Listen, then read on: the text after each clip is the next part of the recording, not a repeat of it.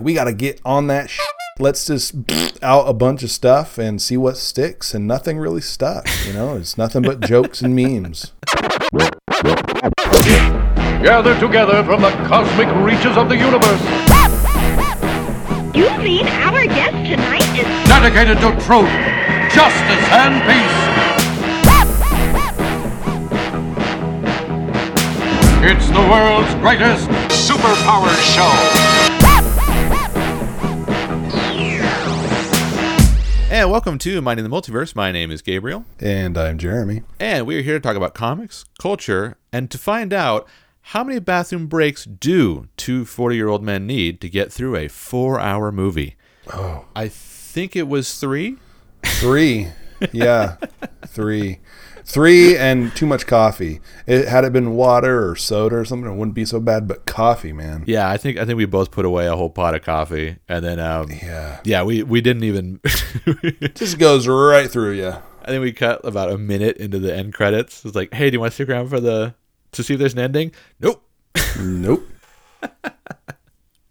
nope. Four hours was long enough. Yes, it was. So this week we watched Zack Snyder's Justice League. We watched it together. It was really fun. I enjoyed watching a four-hour movie with my buddy Jeremy. I haven't done that in a long It was time. long. Yeah, it was a long time since we've been to the movies. Right. So, uh, so we watched it together, and so we're going to talk about it this week, the whole episode, because we're just going to talk about the movie and what we thought about it, and the whole show is going to revolve around that. So, we're going to be a little off model this week, but still relevant. And uh, we wanted to watch it. We needed an excuse to watch it. So, Yeah, there. yeah, we did. Yeah, and it's you know had to carve out four hours of time was pretty difficult. It- Yeah, we had to plan it. It was Yeah. it was a couple different attempts. You know, uh, it's a lot. it's tough. yeah, so we'll- see if the podcast is is just as long. You- I don't. I, I yeah. I don't think a, a four-hour review of it is necessary. That's for sure. The four hours of the movie wasn't necessary. That's for sure. uh, well, a little behind the scenes for the audience. This would not be the first four hour long podcast I've cut. yeah. Sometimes we go a little long. yeah, sometimes we uh we meander. I'm sure we won't do that this week. Uh, so this week, uh, again, we're going to talk about the movie. So we're going to kind of break this out into two sections. Uh, we're going to start off with non-spoilers. So if you haven't seen the movie, you can stick around uh, for a bit, uh, to kind of see what we thought overall. Um, we're going to hit just a few general plot points, things, uh, especially if you saw the theatrical cut, things you'll already know about. Yeah, things that are known. Right, right. And then uh and then we'll transition to a more spoiler heavy section later on and that way if you have seen it, you know, we're all going to get into kind of the nitty-gritty of it. So, hopefully that is as fun as it is to listen to as it was to write. Uh, I was actually kind of going through as we were watching the movie. I was just kind of taking down notes. I've got this yellow legal pad next to me with all these scribbled down notes on it uh, that eventually made its way into these typed up Nice. uh, bullet points. Much more professional than me. I didn't take any notes. Hey, that's okay. I- I've I was just delighted that you remembered I was there the whole time. Uh, that's uh that's a thing Jeremy has is, is he gets Jeremy's much more into movies than I am. I am like I'm a pop culture movie guy. Like I can tell you a lot of facts about a movie that I've never seen. Jeremy actually enjoys movies. So yeah, I was I was totally expecting to just lose you into this movie. but yeah, so that was that was that was fine. That was it worked out well. you remembered I was there the whole time. Yes. All right. So uh so we'll jump right into it. First off, I just want to ask you just kind of an overall, how did you think this stacked up against the theatrical cut? Well, it, it definitely is better. It, it's, I mean, yeah, let's like get that out of the way, I guess, right off the bat. Is the four hour Snyder cut better than the theatrical cut? Who I think, what is it? It's Whedon. Joss Whedon did the theatrical cut after some behind the scenes drama, unfortunately. Yes. Yeah, yeah, there was there was yeah, he took over. I think originally he was supposed to take over to just kind of finish it, but once they started retooling it, they retooled it pretty heavily. Yeah, and it, and if if the four hour cut is any evidence as to just how much Joss Whedon changed Zack Snyder's original plan, it's it's drastic. It's a drastic change. The character tones are all different. The stories, you know, it plays out similar, obviously, mm-hmm. but I mean, so much was left on the cutting room floor comparatively, and so I'm happy to see this version. It's it is better. It's it's more fun. It's darker, literal, and story wise. You know, uh, they he definitely tweaks the tone of the movie down. It's less colorful, which is fine. Whatever. It looked good.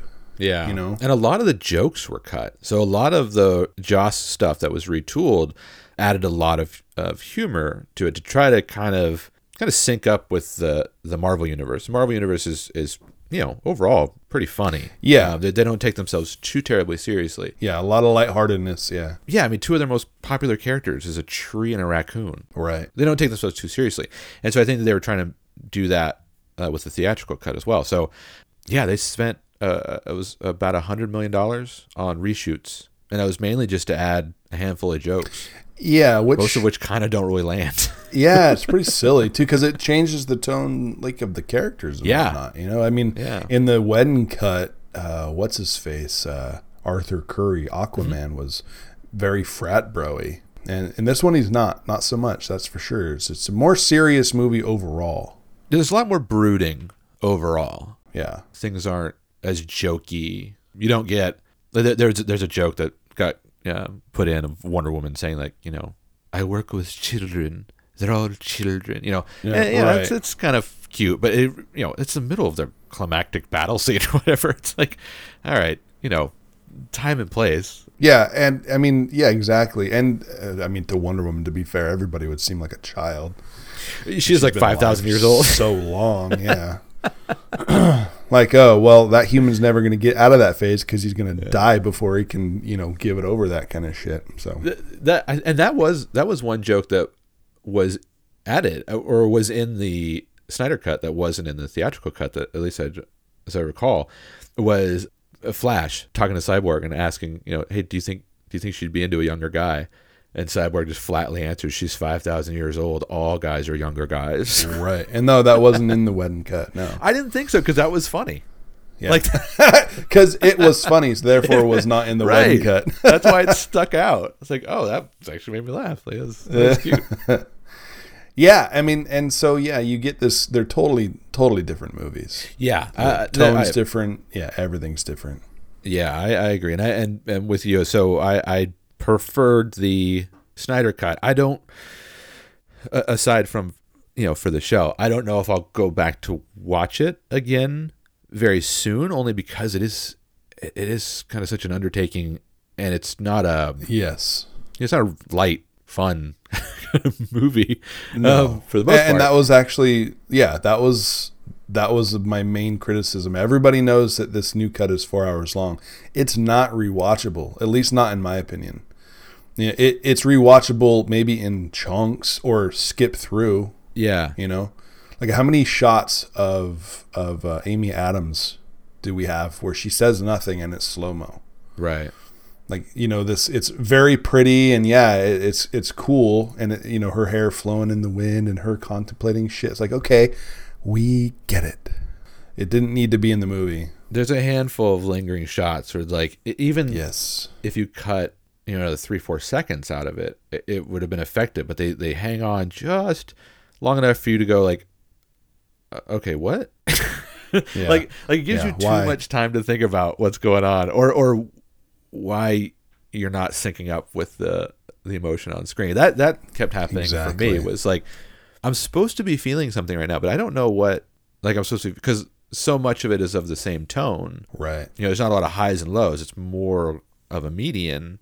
But yeah, I, would- I would find myself in those shots of her or or you know somebody else or just random people Zack Snyder knows. right You know, just just hanging on them. And um, yeah to that point, fun fact: roughly ten percent of the movies in slow motion. That's an honest fact. I'm not even making that up. Like it's not hyperbole. wow yeah that's a lot and i think that it's it's too much. It's noticeable. So the the slow motion like way back in the day in uh, what's that movie? 300 you know that it all felt like it worked well. And and nowadays it's just like okay use the slow motion when it really can highlight something that needs to be highlighted. Don't just Right. use it just to to throw it in there because it's your thing. Right. Don't just you know. I mean, what is she? You know, Lois Lane comes out of a coffee shop and she's in slow motion and she's setting her coffee down on the ledge. Like, why does that need to be in the movie in the first place? And why does it need to be in slow motion? Like, mm-hmm. I don't get it. Because you have to play that entire Kmart Leonard Cohen song. I right. You know, it's like it's not actually Leonard Cohen, but it's somebody who sounds like him. but there's some Yeah, there were some music choices that I was not. I didn't get it. Yeah, yeah. So the the music is pretty downbeat overall. It it is more Leonard Cohen than Hans Zimmer. You know, it's it's less driving drums or, or, or tribal kind of sounds. It kind of feels like it has the same soundtrack to like Leaving Las Vegas, Right. or something. You know, something that's like really sad. But it was it was uh, music was done by Junkie XL uh, for the Snyder cut, and it was Danny Elfman for the theatrical cut. Oh, okay. So they actually tossed the original soundtrack and stuff. Totally. Okay. Yeah, I didn't know that.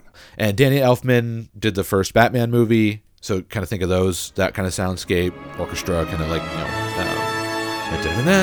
you know, like big, big sounds. Big and that sounds, was yeah. that was for the theatrical cut, but um, it was much more like less score, more songs. Right. It was more songs. Yeah. Yeah, yeah, and it really changes the tone. Like if you look at the the trailer, the first trailer, like way back, you know, what was it, forty years ago for the, the trailer for the theatrical About version? that. Yeah.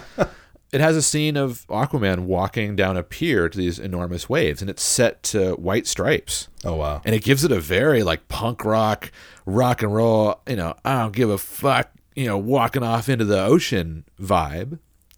And then you get to the Snyder cut, and it's set to know, this really sad music about being numb to the world and and all this stuff, and it gives it a very very different feel. Like that long it slow motion walk Yeah. is uh, is very different. It's not quite as triumphant as it was before. So yeah, I think that contributed a lot to you know the overall downer vibe. Yeah, for sure. And you want your music to like you want your music to not be noticeable but noticeable at the same time, I guess. I don't know how to explain it. And exactly, exactly. You you, want to don't want it to stand out and be like, why is this playing this way? Like why why this song, why this sound, why this tone?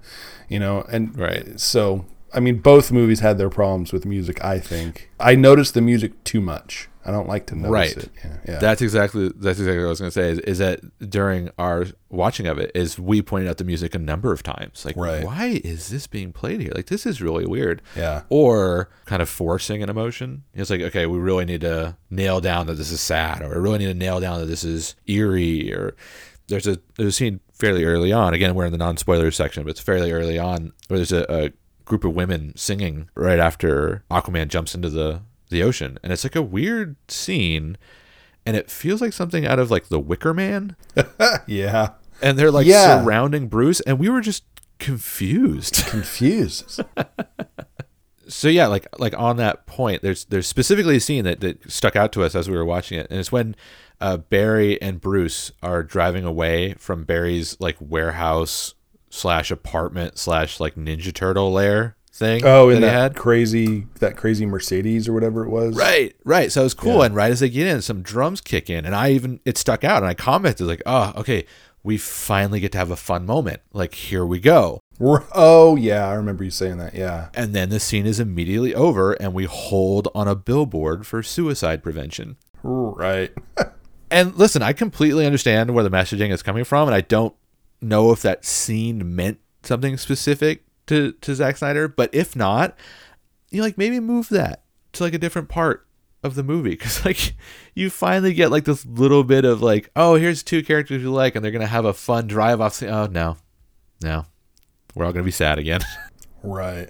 like I understand the Right. sentiment, all that stuff, but Why then? At right, that yeah, moment. like right then, like you, you're you're like, oh well, this is neat. Oh, Yeah. The music didn't match up to the the message at the end and of the scene. cuts right then like right as they Right. drive off it cuts and you're left with kind of like this quiet like long hold Yeah. yeah. and then you transition and that's one of those holds where you're like okay like i, I get Why it like so why are we long? right Yeah. that, so that's what i'm saying like even in the in the the moments where you're there's an opportunity to have a little bit of light you know fun there it's like hammered back home like no we're sad We're sad. Right. This is this is a sad movie. Yeah. Right. Yeah. So another thing that was cut from the the Joss, does the theatrical cut versus the Snyder cut was. Do you remember the random Russian family who was like one of the focal points of the theatrical cut? Yeah, that whole thing was cut out. Yeah. Completely gone. Yep. so that was a that was a, a Joss framing device. It was just to kind of like uh, show the stakes, but like in a really intimate way and a quick way. Yeah. Right. So you, when you're cutting out half of a movie, uh, you, you got to get creative with those framing devices. Yeah, he had to give Barry something to do, even though he was immediately outshone by Superman. Well, that was the, actually. Uh, I think the reason for it was they had to get Superman out because he in the in the theatrical cut he just handles Steppenwolf. Right. It's it's no biggie. Like he just comes in there, whap, and he's done. So you kind of needed a reason for the rest of the Justice League to be fighting Steppenwolf while Superman's doing something else. Right. So they send him out to like lift that building or, or whatever. But that that whole town story was added on afterwards. Um, it was Oh, wow. it was completely out of the Snyder cut. Like they just cut to the the Chernobyl site, and that's where he's going to build you know a little fortress or whatever. But there's no one there. But in the No, there's no one there. there's Yeah, like a bunch of people there. It's abandoned for reasons. Right, Yes. right. And I think the theatrical cut doesn't even talk about why that that spot was chosen. It doesn't talk about using the tainted, poisoned land as fuel for building. You know, it doesn't talk about any of that in the theatrical cut. they mention it briefly in the sense that Do that? uh, See, I don't even remember. Right. I mean, because it was such an odd thing to place in, but it was. They said, you know, that it was this cursed kind of you know place. It was like a Chernobyl kind of place, and then I think it's Barry asks like, "Why would anyone live there?" And then Aquaman says, "Because they have no other choice," or whatever. So it's supposed to push some sympathy on that that group, you know, like right away Right. and then that they're caught in the crossfire, and that's why Superman has to go do something else instead of just kill Steppenwolf immediately. And me, yeah, and- you're right. um, I It was personally shoehorned and sucked. Okay, so that leads to my question. I didn't miss that part. Did you miss that framing device at all? I didn't miss it at all. I noticed that it was not there, and I was super happy it wasn't there because it was stupid. It, it wasn't actually until after we watched it, as I was going through, you know, the the old version. There was this whole other subplot of this family um, that was completely missing. Didn't miss it. Didn't miss it at all. No, I, I didn't either. So more on just the less of the story, but more of the film itself. Did you find the four three ratio distracting? At first, my my my gut reaction. I mean, we've lived in the age of widescreen for how long now? Long time. Yeah, and you and I come from an era, you know, from the before four time, when we had to watch. That was the only option. You know, mm-hmm. tube TVs were square, and that's that was it. So seeing that, my gut gut reaction at first was like, "Fuck." I don't want to watch this shit. Like I want widescreen, right? But as as the movie went on, he totally didn't even think about it. It, it just went away. I was surprised. I actually didn't even notice it from the get go. Oh, really? I honestly didn't. It was afterwards. You know, I was going through it again. I was like, oh yeah, and and I don't know if it's because I watched it, you know, in kind of a dark room, and so the the you know black bars on the side weren't that noticeable. But I, I didn't notice it at all. I was surprised when I saw the trailer in four three. I remember going to like three different YouTube pages, going like, why is this like why is this cut? Is this cut for like mobile or something? and then it, then reading that no the whole movie is going to be in 4-3 i was i was like oh this is going to be weird but no i didn't i didn't find it that i didn't find it distracting At first, yes, but no. Ultimately, it didn't. It didn't matter at all. Yeah. Uh, although I did see on Reddit somebody was complaining about it, and uh, somebody came in, or a bunch of people came in, saying that it was that's the ratio of IMAX, and I don't recall that being an IMAX ratio at all. I've seen a few IMAX things, and they're it's it's not a square. Like the one I saw was a huge wraparound screen. It was right really intimidating. So I, I don't know. Maybe maybe there is you know maybe there are movies in that ratio Yes. in IMAX, but I've never seen it. yeah i actually went down this rabbit hole Oh, okay. too because i remember the same thing like i've been to I, there was a imax theater in, in sacramento when we. Absolutely. We, we saw stuff in imax Absolutely. So, an IMAX screen is actually significantly taller, but that is not typically used. uh, that that vertical space is still not typically used. So this this for I guess I don't know if it's all IMAX theaters, but but a full size IMAX screen is almost a square. Oh, wow. But they're only using you know eh, eh, so like um, Interstellar is a good example where uh, most of it is in the 16 by 9 Mm-hmm. you know regular widescreen, and then in the space shots it shifts up into an IMAX resolution. So now you lose the the black bars on the top and bottom, and that was for the space scenes to make it you know seem more expansive and, and things like that. But I think in an IMAX theater you can actually go more vertical, but you just don't. But the space is available. And Snyder, for some reason, this was the vision that he wanted. I don't know if he had originally shot in 16.9 and then cut it in 4.3 or designed the, shots in 4.3. But I, yeah, I didn't find myself missing much. But it would be interesting to see this on like a full size Yeah, I, IMAX screen to see if it really does stand out. If it if it makes sense on a screen like that, you know, when you're there in person at an IMAX screen, you know, okay. Uh, I'd I'd actually I'm on the flip side. I'd actually like to see a cut of this with uh, you know widescreen format. Yeah, I wonder how quickly that's going to be available because you know somebody's going to cut it. Yeah, I don't know, man. I, it it bothered me only at first, and I, I literally forgot about it being in that ratio within ten minutes. You know, it. it did it didn't matter. Now, originally, he also wanted to do this in black and white. Do you think that would have been too much? Uh, mm, I would not have liked that. I don't think. Because I'm thinking of like you know Sin City, you know, as a stylized, That's- you know, yeah. high contrast CGI ish, Yeah, black and white, and that's the books are in black and white, right. You know? Yeah, Yeah, and it's a it's a Frank Miller super stylized art, and you know he had splashes of color for emphasis, and it all worked well in the book. So when they did the movie, it made sense, and it and it worked really well. They did an awesome job. Mm-hmm. So seeing a you know a Justice League movie or any comic book movie that is traditionally in color, you know, I would, I don't think I would have liked it in black and white at all. I would imagine some of the action scenes would get kind of confusing. Yeah, I mean, colors, you know, use del- delineate between different people's powers. Yeah. You know, good guys and bad guys have different color sets. Like, it, I think that would have not been good. I, Yeah. I wouldn't have liked that. Yeah, because the color is desaturated, but it's not. I mean, you can still you know see Superman's blue, Yeah. you know, and and you know, Wonder Woman's red, and you can you can see you know those splashes of color that you need to to see what's going on in in some of the scenes that aren't in slow motion.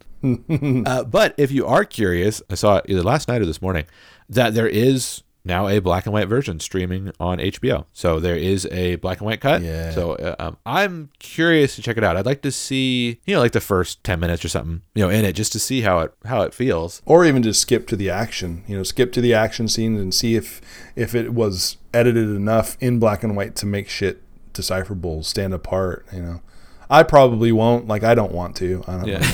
You know, I I just stick with color. It's superheroes and stuff. I want to see all the crazy, cool powers and light effects and Yeah. and stuff. Yeah, you know? is. It's an interesting concept. That I think that's what interests me more than anything else. Is just the how do you how do you do this in black and white, and is it effective? And if it is, then I'll be impressed. Like because I I wouldn't think that it would be. I I'll probably give it a quick peek. Maybe we'll talk about it on a later episode. Then I'll say yeah, I saw it and it was weird. it was like that David Lynch movie with the monkey. Oh, Jeez, um, that was so fucking weird. That reminds me, that's got to be a hold this item at some point. I love that movie. I'd be down. We could watch that too. You know. Yeah, we should do a commentary Commentary. on that. I think it's like 20 Yeah. minutes. It'd be much easier. All right. Uh, okay. So, what do you think about it being cut into six parts? I don't know. I mean, that, I think that was kind of an unnecessary thing to, to show. Like part one, like okay, we've all watched movies before. We, I think most movie watchers understand that you know there's acts showing the part. Like why it's a four hour movie in six parts. Why not a four hour movie in four parts? Or I don't know if it was like to try and break up the time, like like an intermission kind of thing. Like this is a four hour movie, so part one is done. Take a break. Snyder actually said he, he always intended it to be in parts and with a proper mm. matinee in the middle. Mm. So, you know, and he said, you know, the original idea was going to be four hours. So, after two hours, you need an actual matinee. I mean, like an uh, actual yeah. 10 minutes or something. Go get up, stretch your legs, you know, use the restroom, things like that. But I was wondering if finding out that it was intended to be in parts makes sense because I wasn't sure if it was because the movie was so long or because the story was kind of so broad. I mean, it goes back Right. kind of a ways and then takes us all the way into a uh, an alternate future. You know, it's so Right. it's a pretty wide story to tell. So it, it to me it made sense to break it up kind of into into chapters. But like maybe four chapters or two, you know, first half, second half. Once you get to like part four, you start to like look forward to those breaks.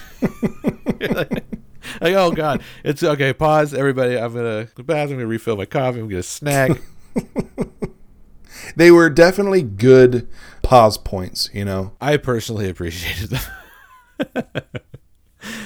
and then I so this one went a lot further into the mother box explanation. You know, kind of what they were, how they tie into everything in this in the DC cinematic universe. Do you feel like you got a, a satisfying explanation of what the mother boxes are from this? Um, yeah, I think so. I mean, good enough for me. For a for a person who watches comic book movies and reads comic books and is really into sci-fi and fantasy, you know, I can anything that was left out didn't stand out to me, I guess. I can my brain or my imagination can kind of just fill in the gaps if need be. Right. But I mean, they they didn't really do a good job of really explaining where they came from, like the history of them. You know, they billions of years old. Well, Right. is it technology or are they living Right. things? Like, you know, they're not good, they're not bad. That's what they said in the Snyder Cut. But then when I guess this might be spoilers, so maybe I wait until the next part. But there's there is something that happens in the Snyder Cut with the mother boxes and uh, Cyborg that doesn't quite add up Right. visually compared to what was said about them. So, I mean, there's a few things that I guess kind of make me go, hmm. But overall, yeah, it's fine. So by contrast, because mother Boxers are kind of similar to the Infinity Stones Right. with the MCU. By contrast, do you think that the Infinity Stones were better developed? Oh, yeah, for sure. Yeah, I mean, DC slash Warner Brothers' biggest mistake was trying to rush this whole deal. You know, Yeah. it, when they made Man of Steel, which is fantastic, and you and I have to watch that soon because you haven't seen it yet. No, because I was scared off of it. Right. So many, so many people told me there was so many things wrong with it. i'd never even bothered. But then you, No, someone I actually trust, is like, no, it's amazing. What's wrong with you? no, it's it's awesome. So yeah, I would love to. Yeah, we're gonna do that. I I get the complaints about that movie, but at the same time, like Zack Snyder was going for a different tone. It's not a one to one conversion of Superman in the comics to Superman on screen. So Right. we can get into that later, but definitely, I mean, the Infinity Stones. You know, it, Marvel took ten years. Yeah, You got a backstory for all of the stones.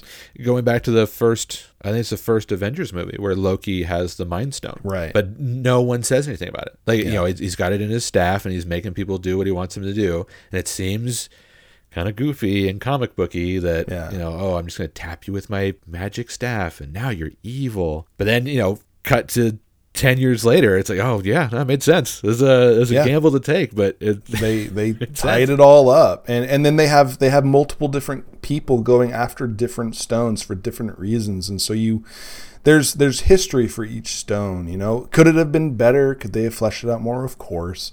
But dc or, or warner brothers or whatever you know the justice league stories stuff has been just rushed. You know there's no standalone i mean marvel did standalone movies for almost everybody right when I read that they were doing a Guardians of the Galaxy, I thought, okay, that's it. We're done. Like you, you've you've bitten off more than you could chew. There's no way you're gonna make these characters likable. This is a '70s Oh, they did it throwaway fantastic yeah. comic that no one cares about. One of the main characters is a raccoon. What are you thinking? right And it's one of their biggest properties, and that has Infinity Stones all throughout it. Yep. So if you even just liked them, you knew what the Infinity Stones were.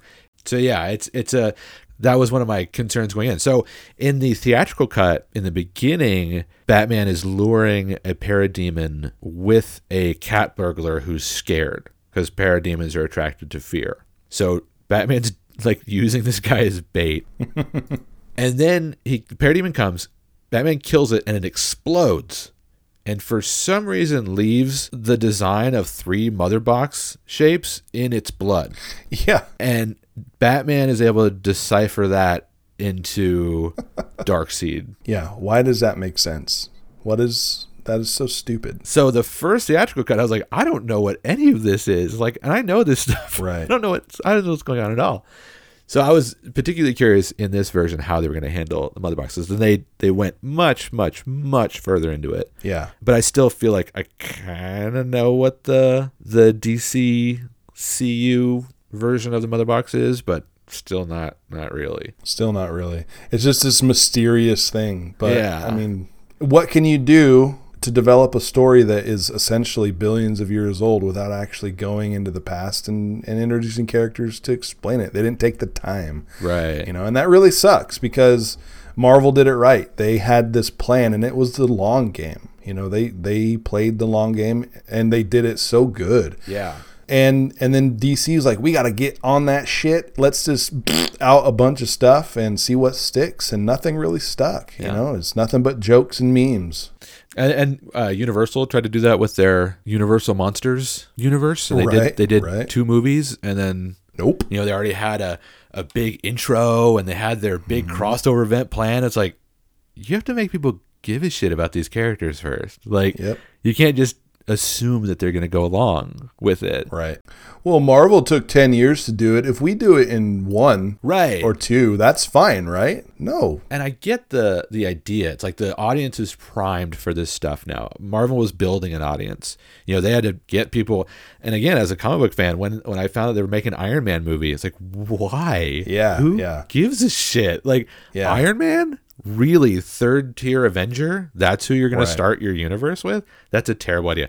And you're going to have Robert Downey Jr., a guy who can't finish a movie because he's such a mess.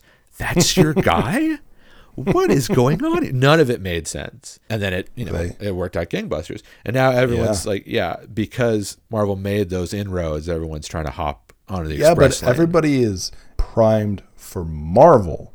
Everybody's primed for those characters. Nobody nobody's primed to find out what happens to Arthur Curry. You know, they like Jason Momoa. They don't give a fuck about Aquaman. Like there's no history there to care about. Right. And now to this point, like I had to, I had to think for a moment. He's not Tony Stark. He's Robert Downey Jr. He was so perfect in that role that that's Right. who you were going to see. Was Right. No, no, that's my Tony Stark. Like I, I have to go see what happens to Tony Stark next. where some of these characters, you're like, I don't even like these characters. Like I don't care where they're going. I, I think though too that you know it's the actors have to embrace. I think that you know getting into the Marvel universe after about what three four years, a lot of actors understood that that was like going to be their life forever. Mm. Yeah. And and some people don't want to do that, and so if they do not so good of a job, people aren't going to want to see him back again. And then you get people that are playing Superman who revere the character and are giant nerds like us, you one of us kind of guy, and Henry Cavill. He takes it super serious, and then Yeah. everybody around him is just trying to make a quick buck on the wave. You know, that's why he he goes and he does The Witcher, and everybody was like, "Nah, Henry Cavill can't be The Witcher," and then he's the fucking perfect Witcher. It's because he loves it. And he's one of the highlights of this movie. Oh, oh yeah, Henry Cavill is awesome. Man crush, totally.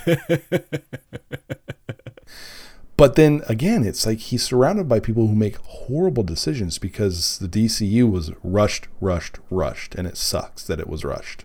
Yeah, and we don't even see him for the first half. Right. you know so i think that will be a good transition uh, into our spoilers section so now we're going to get into a little bit more detail and i thought that could be a good starting point is we were talking about cyborg and uh, Yes. he has a greatly expanded role in in this version yeah. Uh, the movie A is a lot more. this is the cyborg movie. I mean, this is Yeah.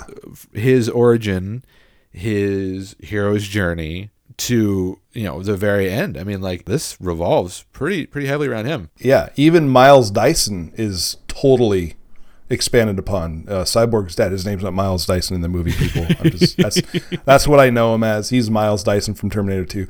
But Always making Terminators. I always making Terminators. Exactly. God, this guy, every movie making Terminators. But uh, you know, even he was expanded upon greatly in Yeah. the Snyder cut. You know, the the Yeah. theatrical cut, it's just this little blip. Okay, he's a heartbroken dad. Great. No, we we get to know that family way more. Yeah, Cyborg's origin in the theatrical cut is a window in a window on a screen, On yeah, Bruce Wayne's screen. Yeah. cut in half with you know robot parts stuck to him. Like that's that's Cyborg's origin story. Yeah. in the theatrical cut. In the Snyder cut, I mean, you get hours Yep. with Cyborg. like it's a really heavily developed character and their family dynamic and and how that all you know shook out. But but like you were saying, he he has an interaction. And again, we're in the spoilers section, so we're gonna we're gonna talk about some end stuff here. he had an interaction with the the mother boxes. He's like the key to the mother box part of this story, and I Right. have a vague idea of what happened there. like near the end when he was like inside of the mother boxes. right. So so you mentioned earlier that there was a, there was a scene that you specifically wanted to call out, but, Mm-hmm. but you said it was in spoilers. So let's let's jump to that. To me, it was a scene with the the mother boxes and the three heads and the. Yes. Okay, that's what I thought you were talking about. So yeah, Yep, that's the one. what was happening there? I don't know. I so they they say at some point in the Snyder cut they say how the mother boxes are billions of years old and they they're not good nor evil. Mm-hmm. They just they are change. They're change engines. All they do is make something something else or whatever, right? Mm-hmm. They change something. The user can change what he wants in the way he wants to change it. So that's it. They're not good, they're not bad. So at the end there when they're when they're trying to split you know the the mother boxes apart and the whole plan is to get cyborg you know kind of shoved in there forcefully to Right. to start the process of splitting them apart from the inside. They're shown as these like creatures. Yeah, yeah so instead of it being just like some kind of crazy unimaginable computer scape because they're shown as like technology. They're actually shown he's like inside this weird realm where there are these creatures Yeah. like entities so the mother boxes must be some kind of life form and and the the the three heads that he's splitting apart are these gnarly looking Yeah. evil creatures snapping and gnawing and like kind of ghostly like shade creatures you know like they're they're creatures that look and are acting very evil and that goes against what they said you know why would they th- okay so they're fighting to, to fighting him off to not be split because the unity is a big deal and they like that but like if they're not evil how come they were depicted as such yeah. They look they look pretty scary. yeah they were very scary very evil looking. Yeah. And originally, I thought, uh, at least in the theatrical cut, they were more presented as like just a terraforming machine. yeah like not an entity yeah Right. When these were activated by the user, you know, whatever you know user needed to, to you know, utilize the tool, it would just terraform whatever planet it was on to match Right. what the the uh, user needed. yeah they would change yeah Right. And then in this, they're a very different thing. You know, it's it's a, it's like a Yeah. philosophical entity.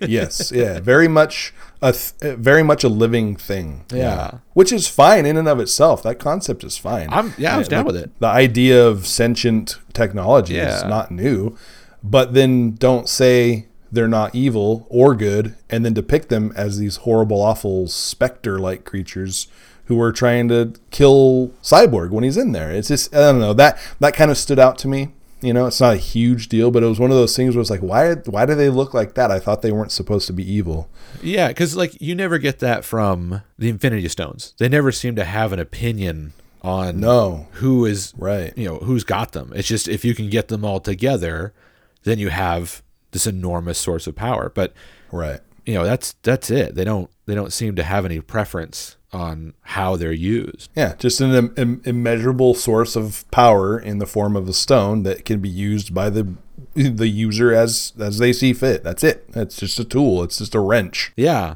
And so I know that you don't go neither of us go too terribly deep on the cyborg character in the comics. No, But did this did you find this representation, you know, more interesting than the comic sure. I mean, the uh, the guy who played Cyborg, he did a really great job. Mm-hmm. You know, he I know that he was really what is his name? Ray uh, Ray Fisher? Yeah. Ray Fisher. I know that he was super pissed, Yeah. and a lot of people were pissed that you know his stuff was cut. Man, and I can understand why now. Yeah, absolutely. Jeez. After seeing the amount of work that was cut, I feel bad for the guy. Like that's some Yeah. bullshit. Yeah. I when when when he was first talking about it, it was like, all right, I could see being disappointed Yeah. in in a in a badly Oh, my part got cut. Yeah. edited right and in you know in a big character ensemble piece you know sometimes that happens but yeah i can't imagine i mean imagine thinking this huge epic movie is about you and then you go to see it it's like you're barely in it yeah. Totally changed. Yeah. I'm really glad that he was in the movie he was supposed to be in. Yes, You know what I mean? absolutely, absolutely. And and, and he's seen this cut. Do you know? I, I don't know. You know, I don't. I have a Twitter account, but I'm not on it. I have no idea if he said anything about it. Yeah, I'm curious what his his thoughts are because yeah, it's it's a very it's a very different. I mean, you could almost call it the cyborg movie. You know what I mean? Yeah. It- it's really, it's really a showcase for Yeah. that character. He's an in, integral part yeah of everything, Right. And uh, yeah, and he's fleshed out way more. So yeah, And speaking of expanded roles, Steppenwolf, Mm-hmm. uh, visually an improvement. so much better. I I like the suit. I like the the the facial features. But, but man, those those eyes. They were puppy dog eyes. They were they were Puss in Boots from Shrek eyes. right. Like they were Right. no joke. He looked like one of those paintings of those big-eyed kids. Yeah, You know?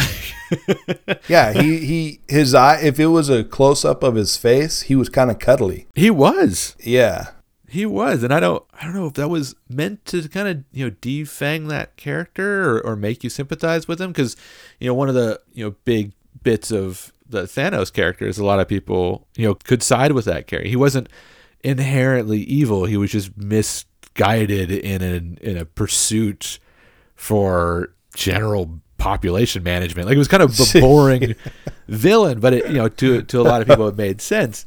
Um, Yeah. So I don't know if they were trying to go for something like that. Like let's make this villain a little bit more sympathetic because he's very weak. I mean, he's, he's physically strong, but he's the whole character arc is is he's trying desperately to get Darkseid to like him. yeah. You know, it's it's a very it's not a I'm here to destroy you all. It's like I'm here to destroy you so that this guy will like me. I hope he likes Yeah, me. it- yeah. It's it's like uh, it's like I gotta get back in Daddy's good graces. He he mentions that Desaad character uh, mentions him betraying yeah, yeah, something. Darkseid, and I don't think it's mentioned at all what he's done. Right. And so yeah, this whole this whole thing is like, well, I have fifty thousand more worlds to destroy and or conquer, but this one happens to have the anti-life equation on it, uh, Daddy. So I'm Yeah. gonna go ahead and get it for you. Right. And that doesn't if if they were trying to go for sympathetic, it doesn't work. right because it's a You know weird what I mean? yeah like you you it was a mix of like of dislike and pity Yeah, No, yeah, pity. yeah, yeah, loathing but pitiful. it's like i almost wanted him to conquer the world just to like so he wouldn't cry Right. you know like it's a weird like all right it's gonna be all right buddy listen Yeah. If they were if they were going for a visual empathetic type of vibe, Yeah. it only made it stand out that he had puppy dog eyes in, you know, a monster suit. yeah it was, it was kind of a confusing aesthetic The the overall aesthetic, the overall change, he's much more alien, Yeah. you know. Uh they it, it's the same voice actor but a lot more modulation on his voice. It, it sounds really cool. Mm-hmm. I- it almost sounds like he stuffed a bunch of cotton into his face and tried to say his lines. And I, I like it though. Like I thought it was really neat. It's like an alien whose mouth isn't like ours trying to speak English. right Which which is really funny that everybody in the past speaks perfect English. I don't fucking get what Right. that's all about. yeah the, Uh. the, the ancient greek gods are shouting to each other in modern english yeah, exactly. Like, huh? Well, you're supposed to assume that it's well. Then just have them speak Greek or something like that, and Yeah. put fucking you know subtitles up. Like, I'd rather that than than just you know a Greek god speaking English without an accent. Fuck. Uh, so speaking of uh, well, another ex- greatly expanded role is a, a Dark Seed's actually in this movie. Yeah, yeah. Darkseid's actually in it rather than just his Omega symbol logo on the ground in, a, in some kind of fever dream. In yeah, a confusing dream within a dream. right. His first time on Earth, like he comes with this huge armada, and then he gets defeated by like our lawyer and a really strong guy with an axe. Yeah, Like that's it. Which, if if you listen to our commentary track, there's a point where uh, there is a character who comes up who looks shockingly like our lawyer. to the point where Yeah. I think it, it might be him because sometimes he does. yeah. You might like need that. to give him a call and be like, "Dude, why you- are you moonlighting as you- an actor without telling us?" Yeah, were you in the Snyder cut? That was Ares, by the way, the guy with the axe who uh, who chops into Darkseid in the Right. shoulder. So the God of War. Darkseid is defeated by an axe, and then never tries to come back. Yeah, it scared him so bad. He's supposed to be this. He's supposed to be the equivalent of Thanos, I guess. and- right. Yeah. But they made him look scared. I did. I did appreciate that. Like when he gets the axe, like when they pull him into his ship, he's he's looking like, oh, I don't know if I'm gonna make it out of this one. Yeah, he's terrified. He's bleeding out. He's dying. Yeah, it, it was. He got wrecked. You know. But that that was it. He like learned his lesson. He's like, nope, not coming back. Done and done. Uh, you know, Yeah. I don't have a big revenge plot. I don't have, you know, I, they don't say why he was there in the first place. Just that he was conquering worlds. He's just conquering worlds, I guess. Yeah. But yeah, it's, it's like you said. It's only after Steppenwolf tells him that the anti-life equation was probably there because he saw it in a dream. Which I don't know if I would go to my boss with that. Like, I think it's here. I had a dream about it. Like, yeah, you may well, want to they find it. they first. revere those mother boxes. So I mean, if, if he was, if it was a premonition or whatever, or a dream because of his interaction with the mother boxes, that's probably why Darkseid would trust it. But agreed, it's like, Yeah. it's just a hunch. Bro. Yeah, it's like, all right, we'll find it then. Call me back. what are we doing? But that's good enough. And Darkseid does decide to come back. But even then, he watches from a the other side of a portal. Like he doesn't Right. even come through. So it's not quite Thanos style where Thanos like goes and sits down in the middle of like a crater and he's just like, bring it. Darkseid was like he essentially watched the fight on TV and then uh, Yeah, quickly changed the channel when his team started to lose. totally and, and he's he's definitely thanos you know in contrast was very much depicted as this Hands you know on. top tier ultimate fighter guy Yeah. like undefeatable kind of guy and and in, in and in the Snyder cut, Darkseid is- is shown to be very much vulnerable. Mm-hmm. So by him staying away and letting somebody else do it, Mm-hmm. he, it's like you know, it's a it's a it's a predator who doesn't go after certain things because it's just not worth the risk. You know, if you lose, if a if a lion loses his eye, he can't hunt as well, Yeah. kind of deal.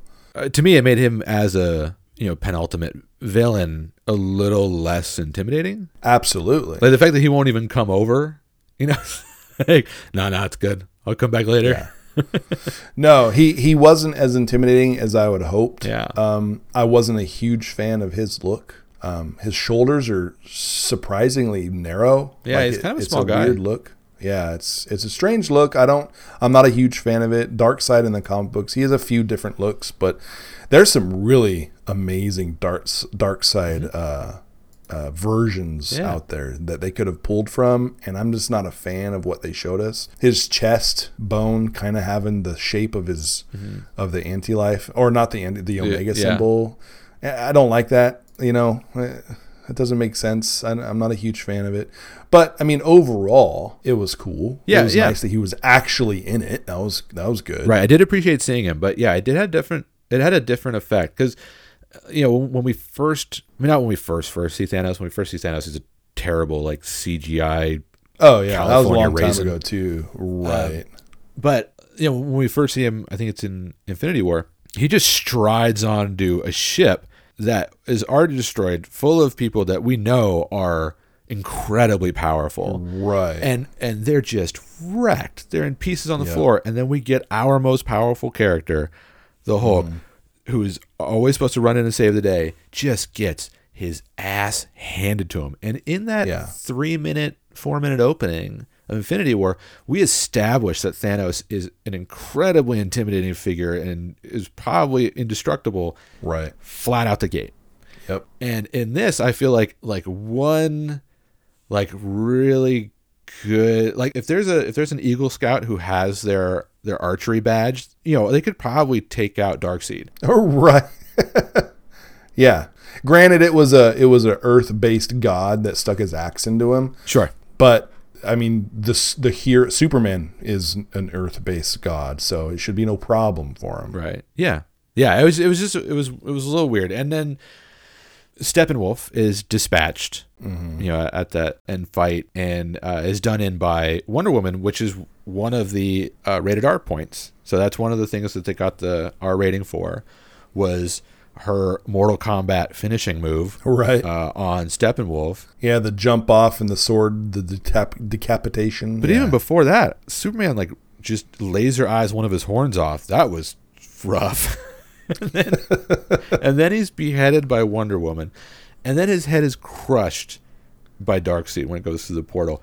Yeah. Was that too much? Was No, no, uh, uh it wasn't enough. oh those I, big old sad eyes? I felt bad No. when he got crushed. I was like, oh, I like that guy. No, no. I more. I want more displays of power from these literal cosmically powered super beings. You know, I want more destruction. I want more displays of that kind of strength. You know, I. It gets it gets annoying to watch certain things and have it be just like that's it. Like this guy can move the sun and he's not going to do anything cool. Like, come on, show it, show it. And that's actually why I'm so disappointed with Endgame and the mm. Hulk. Right. But that's a story for another time, I guess. Yeah, listeners, because it's a long story. Listen, we don't have another four hours to talk about why Jeremy is disappointed with Endgame. So disappointed. Why did we both think it was pronounced Dark Seed? It's Dark Side. It's Dark Side. Right. How have I been pronouncing it this whole time? Have I been pronouncing it Dark Seed? I've been saying dark. Have we? I don't even I know. don't I, even know. s- did- wasn't even thinking about it until just now. But I, my entire life, Yes. I've been saying Dark Seed right. So have I. because it's S E I D, and in my brain I see seed. Right. If they would have pronounced it with maybe a little like alien to it, like Dark Side or Right. CDD or something like, okay. But yeah, right out the gate, it was like, it's Dark Side. I was like, Dark Side. oh, really? Like we both said it at the same time. Like, Yeah. Oh, I thought it was Dark 40 years later. Yeah, I thought it was Dark forty Seed. years, man. Dark Seed. I and I think I'm always gonna say it in my head. You know, I'll try. I think we've been saying Dark when- Seed this whole time. Yeah, well, I want to go back now, but I'll find out when I edit this. But yeah, so in the movie, it's Dark Side. Hmm. In our heads, it's Dark Seed. Dark Seed. Yeah. Yeah, I actually prefer Dark Seed, It not Dark, Dark Side. Side's so direct. It's like saying like, Yeah. oh, our villain's name is Bad Guy. Like Bad. okay. Yeah, Joker's evil clown. Right. You know, yeah. like- you know, you could you could you could do a second draft. Um, Right. that was there was a lot of lines. I, you you you did say many times throughout this this movie. Uh, you know that's first draft shit. yeah. Yeah. Um, there there's a there's a There's a lot of cheese lines for sure. the, I felt like this affected the Flash the most because, like, I like his character. Sure. I, I really do, but I think it's it's easy to go too far with him mm-hmm. when you only write one draft of dialogue. Like, I think if you would have gone back, you know, watch some dailies, see how it actually. Yeah. Because sometimes your words are beautiful written, and then you read them, or an actor reads them, and you realize that you're George Lucas. And so, like, you need to have somebody rewrite your shit. Yeah. Like, okay, that opening flash scene. So, one, that's Iris West he's saving. So, future wife Right. of, of Barry Allen. I didn't know that, but that's who is flipping uh, with odd physics through the air. Yeah, Oh man, I don't understand. Yeah, go on. There was a good 30 seconds in, in our watching it where Jeremy's just like, nope, nope, that's the wrong angle. Nope. Yeah, that doesn't work. That's not how that works. That's no that not that is not physics. This Yeah. is how none of this works. Yes, And so this is it's very strange. This is one of those scenes that should be in slow motion, right? Absolutely, This is this is where you'd want to use that kind of thing. absolutely. I really had no idea what he was going to do with that hot dog. Um, I really because we were pretty early on in the movie. Like, if this was the Joss cut, he would have stuck it in her nose or something, and then like, like I had no idea. But I, I thought that was a overall a good scene. But it, it ends with this job interview scene that's probably one of the cringiest in the movie. Sure. R- you know, rewrite that dialogue. Like, don't don't make us hate him right out the gate. Like, Right. he can be charming and nervous, and not be like pushy and weird. Right. That was yeah, that was definitely one of those moments. I was like, okay, come on, get get another writer here. Yeah, the dialogue didn't bother me as much as some of the visuals. You know, like like you mentioned, that car thing just bothered me so bad. I was I think I was more focused on the music at the time so it's like, this is a weird choice of music, and then Right. you were like, none of this design adds up, and then I was just worried where the about the hot dog, and then we were then the scene was over. the hot dog was very strange. I mean, it was it was it was a fine scene, Yeah. but there were some cringe things besides the physics. The whole like caressing of her face, like, bro, you don't even know her. What are you doing? Yeah, it was a little forward. Yeah, Yeah. you just have to watch it if you haven't. It it it, it was not. It was strange. it was strange. Just save her, man. Just save her. you Yeah. know? that's it. Right. Just save her. And and finding out she's Iris West too, that made it made a little more sense to me. Like, okay, it's a love at first sight thing. Love so he's right, just like, right. oh my god, who is this person? She's amazing. yeah. Oh yeah, her neck is also breaking right now. I should probably fix this. Um, know, Right. I'll, Should probably. Yeah. I'll get her out of this situation. Another another quick scene was they added a lantern for a hot second Yeah. there in that beginning, and uh, it was one of those weird fish parrot people. Yeah. I can't remember the name. Yeah. I, I don't know if it was a named character. Oh yeah, but yeah, Right. the, the, the species. I don't I don't know either. They're weird fish parrot right. people. but he was able to squeeze off two generic laser blasts. In I, I, when I was rewatching it, in one of the frames, he does have a hammer. He does make a hammer. Okay. Yeah, I don't recall seeing the hammer. It was those generic laser beams, like you said. It's like you're gonna put a lantern on screen, and you're just gonna have him fire a straight green beam. twice, It's the most powerful weapon in the universe, and you're just gonna do that? What? and then get their arm ripped off, right. like uh, immediately. Like I get why you do it because it's like, hey, look, it's a lantern. But I mean, if you have a lantern, like you should have been able to handle that whole thing.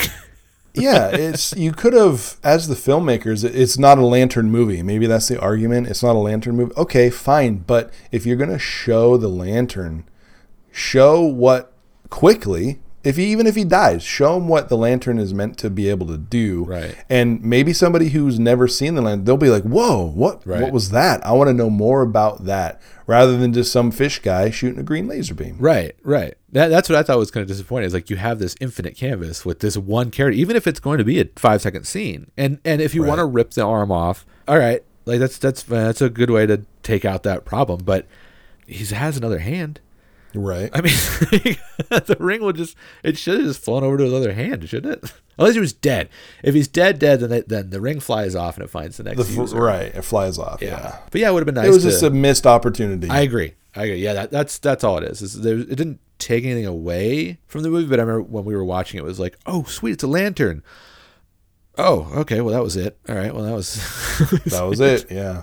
Um, Martian Manhunter has another kind of small role Right. in this, who, who didn't really have a role in the theatrical cut. Do you can you remind me why he was impersonating Martha Kent? Was it just to tell Lois that she lost the farm and is moving idea. above a diner? No idea. I, uh, another thing that was just shoehorned in that could have been minutes, you know, off of the the movie Uh-huh. completely. Like even Martian Manhunter at the end when he goes and introduces himself to Bruce Wayne. Like Yeah. we didn't need that. There was no reason for it. No, I, I agree. That was that was one of the, the weaker scenes to me. And that scene with Bruce at the end, when Martian Manhunter goes to meet him, that was filmed recently. That was filmed just a few months ago, Oh, really? which also explains why Ben Affleck looks so different. right. Like he looks five years older because he's five years older. Because it's literally five years later or whatever. Oh, no, it's not five years, but yeah. I Or is it? I don't even know. I mean, if they filmed it a few months ago, and they yeah, it was probably five or six years ago. Jesus. I, I think that's also why they made it like he just woke up out of bed. Is you know you can look a little puffy and disheveled if you just got out of bed. But man, you could have cut that whole scene. There was nothing really in that could scene that was necessary. What do you think about the character design? of Martian Manhunter wasn't great. I knew who it was right away, but I didn't. I wasn't like, oh, it's a sweet, yeah. He was immediately recognizable. I'm gonna look him up here. Snyder cut. I just to get it fresh in my brain because we watched it a little while ago or two days ago or whatever. Yeah, we, we watched it two days ago, and you can't even remember. He, was, he looks that generic. That's not good. Like I'm looking at it right now. It's it's not good. It's not a good look. Now, while you're doing that, look up the CW Supergirl version, and I like that version better. So okay, CW. see Martian Manhunter. Yeah. Oh, okay. I yeah, I did see this. Yeah, that is better. Isn't that weird? Like the CW version is better than the Warner Brothers version. Yeah, it is better. Yeah, I'm looking at it for sure. Um, It's weird, right? trying to get a full body shot, like more of a head shot. And I I really felt robbed when Martian Manhunter called himself by his super name. Right. Because I really wanted to know how they pronounced John Jones. Like it should be John Jones, but maybe we've been pronouncing it wrong this whole time. I know, maybe it's Jean Jean John Winston. Maybe it's John Winston. Um, maybe it's, It's Jeffrey. Jeffrey Hatsfield. I don't know Yeah. how we got John Jones out of it. Exactly. I mean, the Martian Manhunter comic book version is is pretty straightforward. It's basically a green human with you know a bigger brow bone. You know, there's there's a few different versions of him, but yeah, the Joss or the Joss Whedon version, the Snyder cut version of him is overly complicated. Like, what's all that shit on his face? Why are there so many lines on his face? Why are there so many ridges? He's got so many ridges. Yeah. Even his uh even his like his skin like his shoulders that are exposed have the same kind of weird callousy scaly lines on it. It- it's it's very strange and i don't like it Yeah, yeah. I didn't. It didn't. No part of it was appealing to me. You know, like no uh-uh. and and you can do full alien suits and and be appealing. Like I, I think of um, absolutely in the first Hellboy movie, the Abe Sapien makeup, and you know that's a guy in a suit, and Yep. he looks completely alien, and it and it's doug jones whoop yeah, whoop. the Doug Jones is an incredible performer, and that probably has a lot to do with it too. Yeah. But you know, you can get away with that and not hit that uncanny valley weirdness of like, oh, I don't like this. You know, this is For this looks wet all the time. I don't know why. But with Abe Sapien, it's like it made sense. yeah I, I, yeah he's supposed to be wet all the time yeah no i i totally i'm with you the the martian manhunter stuff was totally useless it didn't Yeah. add anything at all Yeah. And it, it and it's it's making the viewer ask a question that is probably never going to be answered they're not going to do a sequel of this right. They they didn't make enough money No. off of it. It's no. It's the ship has sailed. So And speaking of the scene with Luthor and Deathstroke on the yacht, Mm. that's another. I didn't need that no, scene. totally throwaway. Um, but it is. It was apparently included as a glimpse of what the DC cinematic universe was supposed to look like going forward. But Zack Snyder has said he has no intention of working on a sequel, so probably won't go anywhere. It was just there to like show some more character designs. Like that. that was really it. I mean, if that was the whole purpose, you know, with zero intentions, it's it really could have shaved a lot of time off this movie. I honestly think it was put in just so you knew who Deathstroke was at the end end scene. In yeah. the, oh, yeah. but I think that's go. it. But I mean, you could have you could have left that in as just another character Mm-hmm. in that scene in the theatrical cut. I think he talks about forming the Legion of Doom. I don't think he calls it that, but he's like, you know, they have a club. I think we should have a club. Right. You right. know? yeah. And and in that the theatrical version, you know, it, it was that was like I think that might have been the stinger scene. That might have been the the post credit scene. But is it hard to care about Lex Luthor after we spend four hours fighting space monsters?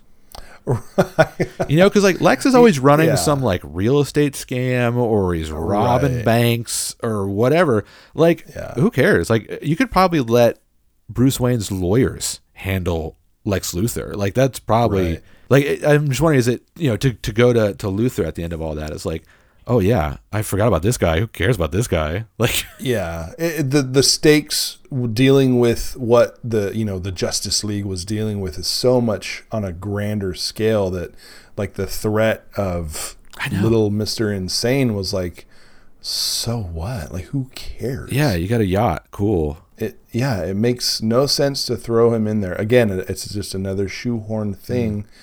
To pad it out, and it, it didn't really add anything to the story. I think what you said is right. It, it was thrown in to make the the the future vision mm-hmm. more understandable. Yeah, you know? But i guess even that future vision wasn't even necessary. If you wanted to really get down to it we didn't need to see that either. No. because all that's doing is setting up a, a possible sequel that we'll never see. Right, it has nothing to do at all right, with what's happening in the movie. It's Right. completely a different. It's not Darkseid that they're dealing Mm-hmm. with. It's a it's an evil Superman because Lois dies. right. We don't need to see that in any of these cuts because there's not going to be a follow up. which isn't even explained either because all, all i think it's joker who says because you let It's her Joker. die Because you let her die. okay Yeah. is it is it lois is it wonder woman is it there's no because she's not there either like they don't really even Right. because I, I was watching um someone else talk about you know I was, I was watching another YouTube review of the movie and that person's not familiar with comics at all the person who's Right. reviewing it, which I, I that's why I wanted their opinion is somebody who doesn't know comics did this make sense to you No, it, sh- it couldn't have. it could not have made sense. that was essentially the answer. Yeah. but that was one of one of the things that he mentioned was like okay then there's this sequence at the end and it's visually striking and, it's, and there's a lot going on there but why is superman mad? Is that superman? Is it a different superman? Is he mad that is Right. wonder woman dead? Did they let her die? Is that why he's mad? And i was like oh you have no idea. Like you have no idea. The whole you know injustice storyline that yeah, goes has, this person has no clue. right. Right. Which, you know, that's a moviegoer. You know, it's a regular. I mean, they they do film reviews. Like it wasn't like just some rando person. This is somebody who studies film, and they were like, I have no idea what's going on. Right. so that scene, overall, what did you think of it? Well, the scene overall was fine, I guess. I I knew what was going on. You know, I know about the injustice stuff. Yeah. I've read some of those the books. I played the video game. Like I get the storyline. In the storyline, Joker is who tricks Superman into. I, th- uh, is that how it goes? Joker's responsible for uh, Lois Lane, or uh, yeah, Lois dying. And when Lois dies, Superman blows a fuse and basically decides that it's time to get real firm with humanity and the Earth in general, and basically becomes uh, a dictator. He he starts wiping people out, killing people left and right, heroes or not and he just starts to kill everything. And so he becomes like the ruler of the world. And that's what they were alluding to in the snyder cut was you know you let her die. He's talking about lois. I get that a lot of people wouldn't know what was going on uh, i liked the joker i thought it was cool to see him again i thought jared leto did a really great job in- with what he was given Too, I actually really enjoyed his performance in this. It it was it you know he had well his own I'm, I'm talking about in uh i'm talking about in the other movie Oh, in um, Suicide Squad? Sui- yeah Okay. Yeah, so let's talk about uh, that. yeah i'm not happy with the way uh, the Joker was written or his visual in that movie, In but Suicide I was Squad. happy in, in Suicide Okay, Squad. got it. I was not. I was very happy with Jared Leto. I mean, he's a good actor, Mm-hmm. and he he played a crazy Joker just fine. Mm-hmm. I think. I think do you take away the tattoos and some of the silliness Mm-hmm. of of the way he looked. You know, so far out of the the realm of what Joker's supposed to look like. Right. He did a good job. He had a good tone. He had a good laugh. The way he presented his lines, you know, his smile, like his, his facial stuff was all really good in my opinion. And then so when I saw him pop up in this, I, it looked great. Like he was, it's post-apocalyptic mm-hmm. kind of situation. You know, everybody's r- ragged, and Yeah. you know he's everybody's just trying to hang in there by the looks of it. And and then he's delivering his lines really well. I thought it was good. I I agree. I actually really enjoyed that scene. Um, it's it's a problem in our commentary because there's like a three minute dead spot of both of us just listening to Just watching. watching. But um, I I liked that scene. It was again, it, it's a confusing scene. You know, it's it's a post apocalyptic scene, but in the theatrical cut, it's implied that that's due to to Darkseid uh, in this movie. Right. you know, it's implied there, but in this, uh, it is it Superman who has completely ravaged the planet. I don't really know. And then, is Joker a prisoner? Is he a part of their team? Is he Right. You know, like Yeah. Why is he along for the ride? right? Why is he here? Yeah. And for for a juxtaposition scene, I liked it. You know, because now you have. I like having those kind of questions where, you know, it, it's a it's a surprise to see you know Batman and the Joker trying to work together and both of them Right. being in full on crazy mode. That works for me. But I still had no idea what was going on. But I was okay with that. What do- what do you think of of Leto's Joker kind of in the list? Like of all the different Jokers, where where do you where do you slot him at? Oh, that's that's a hard one because because of everything I just said, it's like he had to work with a vision that wasn't Joker in mm-hmm. my opinion. So, but the way he acted was really good. So, I don't know, man. Like in my opinion the best Joker is Mark Hamill. and Oh, it's it Okay. it's not yeah it's not Mark's Hamill's face. No, no, it's his performance. It's Mark's. It's it's his performance. It's just his voice, and and his voice gives life to the Joker in a way nobody else Right. does, in my opinion. Right. Um. After that, my favorite Joker after that is going to be Heath Ledger's. Yeah. It was awesome. He, he he embodied chaos perfectly. Yeah, I absolutely agree. He, he I think he stands as, if not the best. I think Nicholson gets a lot of credit for being the first and being Right. you know really engaging as a character when he's on screen. But if you go back to watch the first Batman movie, it's it's, it's kind of a rough watch. Uh, but he gets a lot of credit for being the first and setting that bar, and then Heath Ledger gets a lot of credit for making that character just incredibly engaging. Like you, every time that Right. character's on the screen, you're just completely engaged in in what what they're doing. And I do appreciate that Jared Leto brought his own take to it. He wasn't trying to ape anybody else's style. You know, he was doing his own thing. So I, I do appreciate that. Right. For me, he's in kind of two different spots because the Suicide Squad Joker, I didn't really care for. Even just mm. the, his behavior was weird. You know, but whatever. He's the embodiment of chaos, and you know, in a world that Batman's trying to control. That's always you know what his role is. So okay, that's fine. But I would slot that Joker lower, Yeah. and I would slot this Joker higher. right. So it's the same actor playing the same role, but it's Right. pulls it off very differently in this. Totally different look. You know. Mm-hmm. Totally. Did did he even have the tattoo on his head? I was just thinking that, like, did he still have that or not? Let's see. Uh, Joker Snyder cut. Because That said Snyder butt. Snyder cut. New look. Yeah, let's see. Let's see if it's there. I mean, the filtering is so soft. I don't know if you could even see it. Yeah. So he's got no, it's not there. So either the first one was temporary, or he got it removed later. Temporary tattoo. Joker uses temporary tattoos. Right? That just kind of ruins it. But he was covered in tattoos in the Suicide Right. Squad. Like he was head to Yeah. toe. So, you know, maybe uh maybe they were all henna tattoos. They just all faded away. Yeah, uh, he was really kind of a he was gross in the Snyder cut. You know, he was Yes. long, nasty hair. Yep. His mouth is, Oh, his is teeth are all just a gross. nightmare. Yeah, it's a nightmare. And the way he laughs is not appealing. Like he doesn't have a good eh, laugh, which is eh, eh, yeah, yeah, it's like a broken toy. Yeah, it's like if you take uh, the old um, the TV show Batman, uh, mm-hmm. right? Yeah. Burgess Meredith, I mm-hmm. think is his name. Oh yes, yes, yes. and just slow that down. So instead of you got this new Joker, he's like Yeah. and it's it's creepy as It fuck. is. It is. Yeah, which is part of what appealed to me was like, okay, this is like the the Suicide Joker. I wouldn't want to be around because he seems harmful and would probably shoot me for some reason. Yeah, and then like chew on bits of you. Yeah, Right. This one I kind of want to hang out with because he's like he seems like a burnout hippie who's like gone to the dark side. like, yeah, I want to listen to this.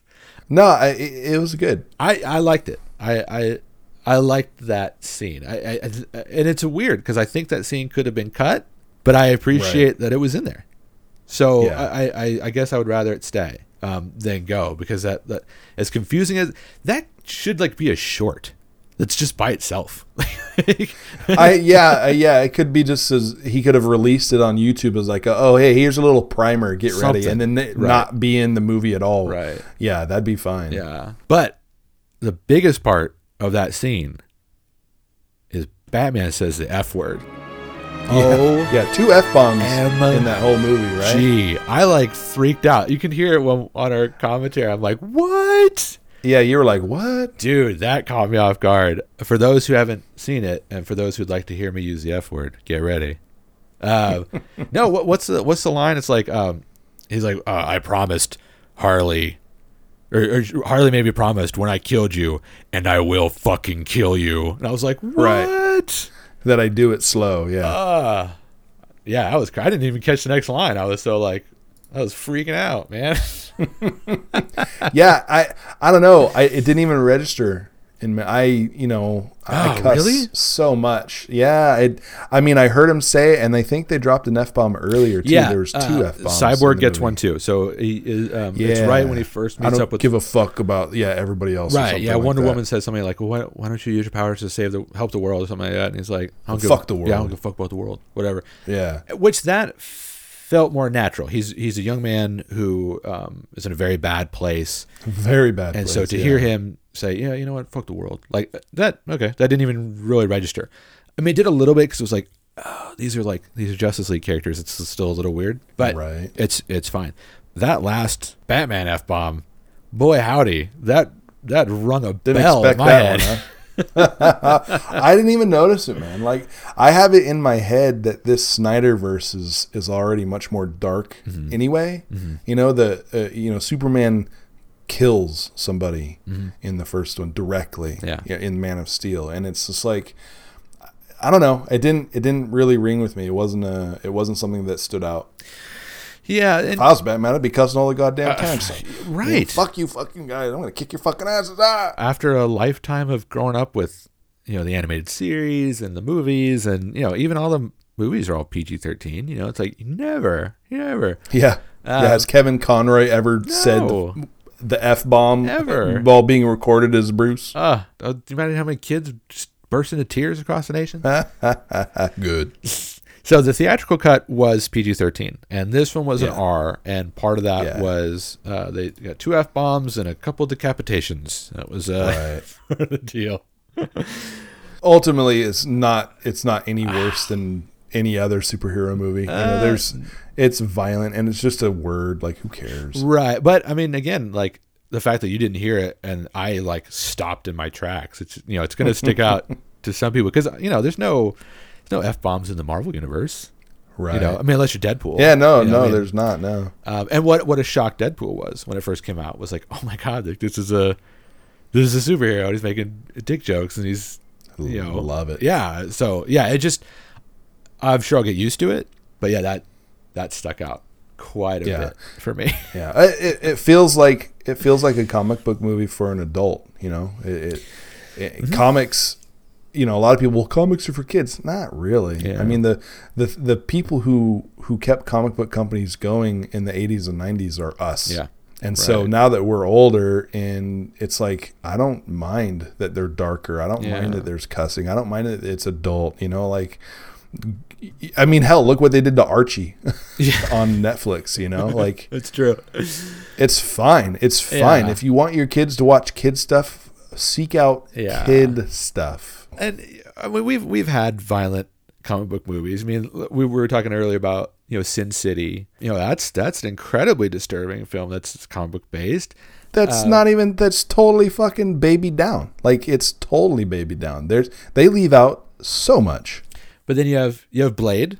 Yeah. Blade's probably ramped up from the comics though, because that was a Marvel Yes. thing from the from the seventies, eighties. So, Yeah, Um, it's ramped up. but yeah, I mean, we've had that kind of stuff before. It's just never like Batman. Not the big names. yeah. It's like if Superman flew down and was like twisting heads off and like, I fucked Yeah. your mother. Ah. Yeah. It's like, whoa. Yeah, if he went Homelander, that would stick out. Ah. Yeah. Oh man. Yeah. Such a good. Yeah. Anyways. All right. So overall, wrap this whole whole thing up. I think we've answered this, and I think we answered this in the beginning. But is this better than the theatrical cut? it's it's a hundred percent better. It, everything about it is better. Uh, obviously, it's it's too long. I I'm looking forward to a, a fan cut. You know, I'm I'm looking forward to that that that viewer who has the editing skill and the storytelling know how to trim the fat because there's a lot of fat and it could it could literally be a two and a half hour long movie, maybe three at the most, Yeah. and it would still get it would still get this point across that Zack Snyder was going for. Right. You're looking for that that Topher Grace cut. Yeah. Right? Yeah. Yeah. Exactly. Yeah. Yeah. Totally. That's a that exactly what I'm looking for. Yeah. For for those who uh, don't, if you don't get that reference, Topher Grace, the the actor, the, the who's just fine. Eric Forman. Right. He's done well for himself. He's he's living very comfortably. And as a hobby, he re-edits famous movies and like releases Right. them. Just as, you know, for himself or private viewing parties or whatever.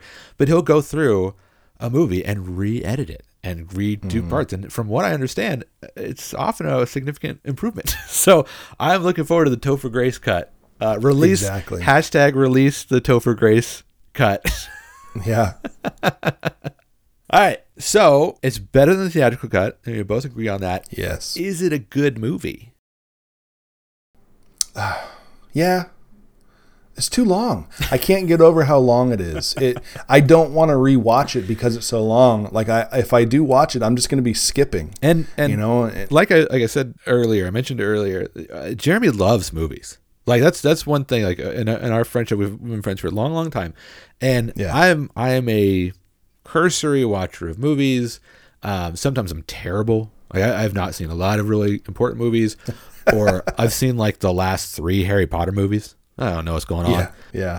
so that, that's not me but for for you to say and you're someone who watches movies a number of times Over and over and over and over again. for you yeah. to say like all right once was enough i'm done Mm-hmm. you know does that does that make it a good movie to you or is it just because it's too long it's it's it's a good movie that it's hard to say. Yes, it's a good movie, Mm-hmm. but it's not rewatchable, in my opinion. For me, and I, I keep saying, in my opinion, in my opinion, you know, we have to. Oh, I feel like you have to protect yourselves these days. In my fucking opinion, you know, it's too long for me. I Yeah. don't feel any pull to rewatch it.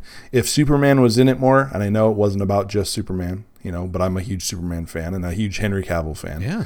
You know, if if Batman was Batman more in it, we didn't get a lot of Batman stuff, you know. But it's just too long. Mm-hmm. Yeah. So if it was shorter, if they trim the fat, if they get rid of some of the stuff that is pointless to the overall story, yeah, like that crab they- walker thing just get get rid of that thing I know that the walking tank thing cut that whole It's dumb. The dream sequences don't matter. Martian Manhunt, Manhunter doesn't matter. Slow mo shots of Lois putting coffee on the ledge of a window doesn't fucking matter. so if you get rid of that shit, you know, the scene with Martian Manhunter as as Martha, get rid of all that stuff. Cut the film back to like two and a half, three hours at most. It's something that I can put on while I do other stuff but I'm not ever gonna sit down and purposely watch it again just because I enjoyed it so much. that that's know? that's kind of the sentiment I had. I was thinking about it. I was like, I could see putting this on when I have a project to do, or I could see putting this on while I'm putting together furniture that my wife ordered off of the internet. Like, Right. you know, I, I could see that. Okay, I've got a I've got a long task ahead of me, or I've got a chore, I've got something. I'll put this on the background. Every every now and then when I look up, it'll be it'll be interesting and it'll be usually you know visually appealing, and then I can Mm-hmm. go back. You know, when it starts going into those those slow motion coffee scenes. You know, Yeah. where would you stack it against the other movies in the DCCU? Uh okay, so my favorite DCU movie is is uh what did you call it? DCCU? Yeah, it's a Oh, DC, the DC cinematic, universe. Oh. that works. Okay. um, is Man of Steel easily. Okay. I, I love that movie and I can watch it over and over again. Yeah, it has its share of problems and a lot of people don't like the way they, you know, develop the character, blah, blah, blah. I love it. I can watch it over and over again. So that's my favorite. Uh, Wonder Woman, the first one, the first Wonder Woman, not the second. not not eighty four. N- uh, no. Um, You don't you don't like one- movies with three opening acts that each last I- forty minutes? God damn, dude. Like that movie. I was so hyped because the first one was so good. Anyways, so Wonder Woman is is my second favorite DCCU movie, I think. Okay. It's really good. Yeah. It, it, it it's a fantastic movie. It's fun.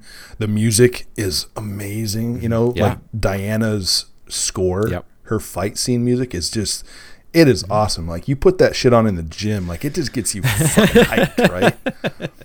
It's good. Uh, you're like three hundred kicking people like other off of machines that you want. oh man exactly yeah it, it's just it's it's perfect Yeah. for for what it was meant for it's Yeah. so good so so wonder woman's next i i think yeah i think uh, this one would probably be third um, I I don't hate Batman versus Superman as much as most every other person on the planet. Right.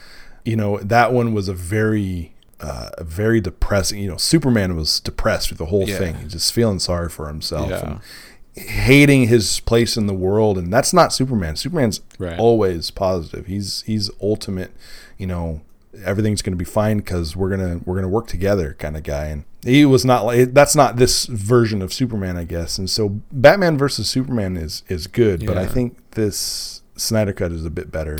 Yeah, yeah, um, yeah, and it's got that you know terrible Martha scene in it. You know, like that's. I yeah, Yeah. I know. It's people made fun of it to death Oh, I- and it doesn't make any goddamn sense. yeah, I, I would say for me is probably the um, the first Wonder Woman, Woman movie would be the top, Yeah. and then damn good. and then maybe maybe Batman versus Superman, and then and then Yeah. uh, maybe this this Snyder cut. But the the Snyder cut might edge out Batman v Superman. So like I I probably won't be watching it again, like you said, terribly soon as a movie, like to sit down and actually go through the whole thing. Yeah. But I did enjoy it, so I I, I would say that I could recommend it. Yeah. Um, Oh, I forgot Aquaman. now I haven't seen Aquaman. So, I So- I- I've heard it's good Okay. though, but I I It, can't. it, it is, and. Shazam. I forgot about Shazam too. Um, Oh yeah. I guess is Shazam technically part of this DC CU? As I would say so. I, I don't. Yeah, yeah. There's a little crossover with Superman in it, so I would say yes. Oh yeah, there is, and, and we're not going to see a sequel of that either, right? I mean, I haven't heard anything about it. no. It was really good. It was a fun movie. It- They they captured they captured the essence, I think, of that character, a kid in a superhero's body. They did a really good job. Yeah. I'd put that pretty high. You know, I think that's actually Shazam and Aquaman would actually be before Justice League Snyder cut. Okay. So it's about in the middle. It's it sits right in about the middle. Yeah. Right. Okay. Yeah, Wonder Woman 84 is awful. Suicide Squad is awful. Suicide Squad was just disappointing. And Harley Quinn Birds of Prey is awful. So, yeah. I, I don't track deep on the on the DCCU because it, it's just every time I go there I get kicked in the balls. It's like I don't want to keep going back. I really hope that like we should watch Man of Steel next. That I'm should be the next one we watch. Um, we should we should watch Aquaman. I think you'll like Aquaman. I love Jason Momoa, so I that He's awesome. But so Yeah. it's, that's already a positive in my in my viewpoint. Yeah. So I'm already walking into it positive. So it's it's really good, and it, it is neon and it's bright and it's fun. which I like. I like that. Yeah. I like that. that It's aesthetic. very cool. Yeah. He's the the aesthetic that they have for him in this movie is way better than the comic books. You know, Jason Momoa really does a good job, Nice. in my opinion. Suicide Squad is garbage. Birds of Prey is garbage. Yeah. Wonder Woman eighty four is garbage. I mean, hot, stinking garbage. They're so bad. the the aesthetic was so different. Like I'm a little over the '80s thing, you know. Like the Right. um, uh, the Stranger Things was fun, but it's like, all right, I grew up in the '80s. Like I don't have this romanticized view of it. Like to me, it was just it's a lot of bad TV and and early tech. Like I just had to slog through to get to where we are now. But Yeah. uh, for for someone born in the '90s or the 2000s, even like they see this as like. Oh, it's this magical time of, of neon and, and spandex, No. and like, no, no, man, it's just as No, shitty. It was terrible. It was awful. So yeah, I don't have that maybe that fetishized view of the '80s to where that wasn't an appeal to me. It was actually more of a like, no, I'm good. I'll pass. Uh, all right. Well, how would you then? So we, we've stacked it up against other movies in the in the DCCU. Right. How would you stack this against the MCU? Oh, low, low, low, low, low. It, it's no, it's it. The DCU has been rushed. The characters have been rushed. Some of the art and and like Man of Steel is fantastic. Uh, the uh, Batfleck, Ben Affleck as a whole, I love everything. I love the art. I love the look. I love the voice modulation. I love the older Bruce Wayne who's just tired of shit. I, you know, I love that the DCU is a darker version of the comic book. So I, I like the fact that Batman used that M60 to shoot the guy's tank and kill him. I, I like all that. I like him smashing heads into the ground and, you know, I like it. I, it's real or it's real. I know that was a fucking but no, I, but I know what you're saying. Like it's it's It's a little more grounded in realism. right, right, yeah, Yeah. And and so I like a lot of the art direction in these movies. Uh, but for the most part, no, they're subpar in terms of comparison, uh, comparing comparing it or them to the MCU. The MCU is just they had way too much time to make it good, and they made it damn Yeah. good. Yeah, they really seem to have you know magic in a bottle over there because uh, every uh, we I mentioned this earlier. Every time they they strike out towards a new character, there's a part of me that's like, oh, you you overplayed your hand. You know Yeah. when they when they're hey we're announcing Ant Man with Paul Rudd. uh, you okay? You overplayed your hand. I get it. I get where the confidence is coming from. I get Right. why you do it, but uh, this is gonna be it. This is gonna be it. And then it comes out. And it's Yep. like this movie's charming, and I love it, and I want to watch this again. It's What so good. Yeah. Yeah, it's it's so good. Ant Man is so good, and people, I I feel like it's not respected as much as the other movies, but Ant Man is fan fucking The tastic. the climactic s- end battle scene takes place on a model train set. Like it's it's, It's hard so to you know, yeah, but it I appreciate that. I appreciate that Mm-hmm. it was it was a movie released in the middle of all these big galactic tales that was a small story. It was a it was a almost like a bottle story about a guy and his you know daughter and his ex-wife and trying to you know figure this thing out he wasn't trying to save the world you know he wasn't Right. i'm i'm drawn to greatness He's like man i am on parole and i can't get a real job this sucks you know like and that's Baskin Robin always knows. Baskin Robbins always knows. But you know, it was it was it was good because it was a small story. Like it fit Right. as a nice little morsel in in that overall twelve course meal they were serving. Right. So yeah, it's you know, it's it's like Marvel takes these small third tier characters and just keeps knocking them out of the park, and then DC's got like Superman and they can't get it to work. Right. And it's like this should be easy. You know, we've loved this character for 50 years. Like Yeah. how are you struggling to win us over to Superman? I know. It, I I think you know a lot of people don't like Superman because he's unbeatable, right? He's too powerful. So how do you give him a threat? So they have to make his threat existential or emotional. Yeah, and You but know, and it's just, that's not fun at all. but that's that's comic stuff. I mean, you know, you want to dig through a hundred years of comics, you have to get creative and you have to screw with that character. But you know, you've got one movie. You know, like Yeah. you're restarting this character. I mean, you know, was, there was you know uh, three different Supermen so far. Uh, you know, you're starting your fourth one. I, I get wanting to to plant your flag, you know, and, and and tell a different story. I appreciate that, but there's so many Superman stories to tell, and they don't. They aren't all the death of Superman. Like that was big, but I know. Yeah, it's yeah. not. That's not everything. You know, you don't have to do that every time. No, the world needs some hope right now. You know, and he talks about "Ugh, the S means hope and all that shit, right?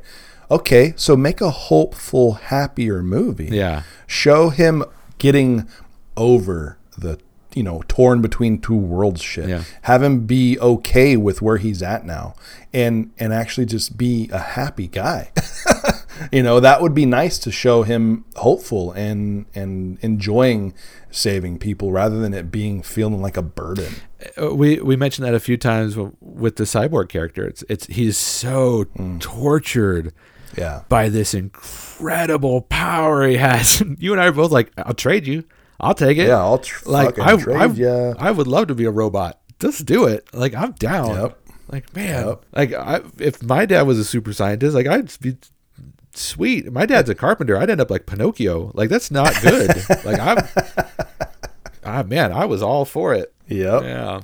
So I'm gonna we're gonna we're gonna just roll this kind of directly into our our hold list section and and you know like we've been talking about if we recommend it or not. So I I will say I I recommend this movie. I, I say see it especially if you've seen the theatrical cut. It's just an interesting uh, study into different directors' visions. Yeah. But I would say I would say it's worth a watch yeah. but I, I probably won't like you. I probably won't be going back to it um, quite you know very soon. No, I I agree. It's it's worth a watch. It's worth a watch as it is right now.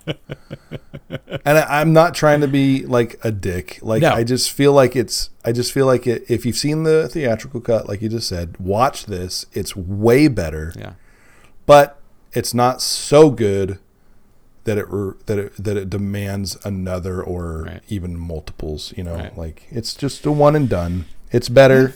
It's good. yeah, and that's okay. You know, like if it's worth watching once, just watch it once.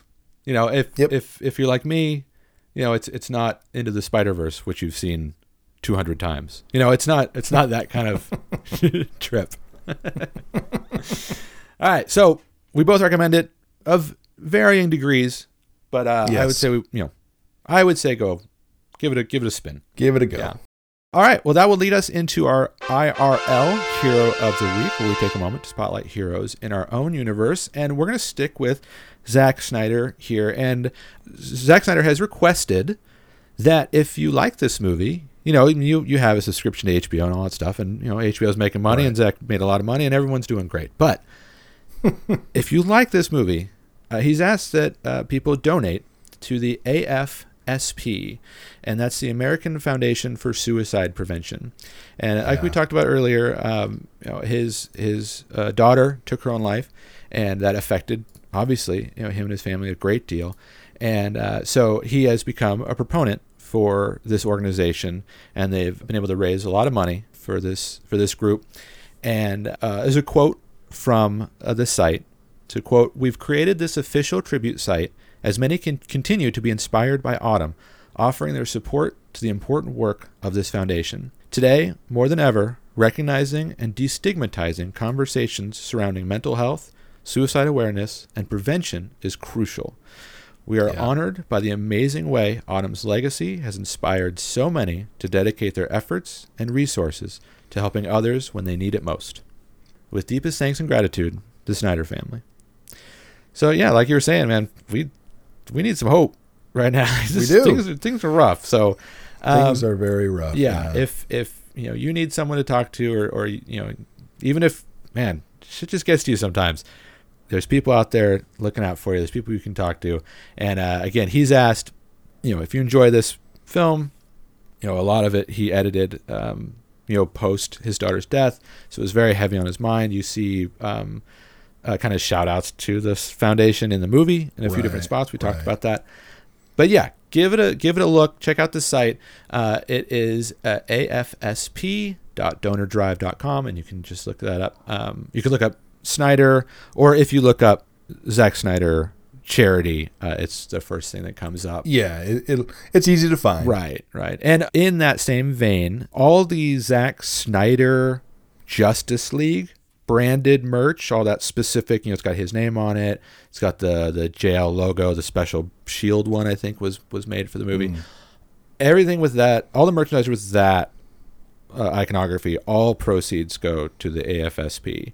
Um, so That's if you want to get, and there's some actually some cool designs. They actually got some like actual artists to do some kind of interpretive work. So there's a weird one with like a, a zombie Superman who's half Batman and half Doctor Manhattan. Oh, very nice. It's a funky shirt, and I kind of want it. So Yeah, uh, if you're not if you're not uh if you're not keen on giving away money and seeing nothing in return, get some merch. Sure. and you're helping that way too. Sure. Yeah, or if you want to get a cool shirt with what looks like witchcraft written across it, but when you look at it closely, it's like all the low logos for all the different heroes. Uh, yeah, check that out. It's, it's some cool designs, and uh, all the proceeds go to the American Foundation for Suicide Prevention. So Ah, very nice. yeah, it's a great, great thing for for Zack to be doing uh, with you know this moment of spotlight. You know, like to make sure, hey, glad you like the movie, but this thing's actually more important to me. So check that Yeah. out.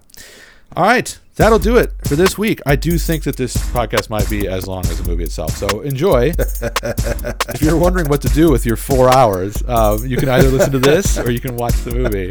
So enjoy. Next week, uh, we're coming right back to spend some more time with Wonder Woman. But unfortunately, it appears we're too late because Earth is done so. yeah. So, we wake Diana up out of a deep, deep sleep, step over the bones of Bruce Wayne, and check out Wonder Woman Dead Earth by DC Yeah. Black Label. Now, we've both been digging on that one, and uh, that's the Yeah. truth. So, keep your kinky magic lassos to yourself. All right? Thank you. All right, for Minding the Multiverse, I am Gabriel. And I'm Jeremy. And remember, all of this is now canon.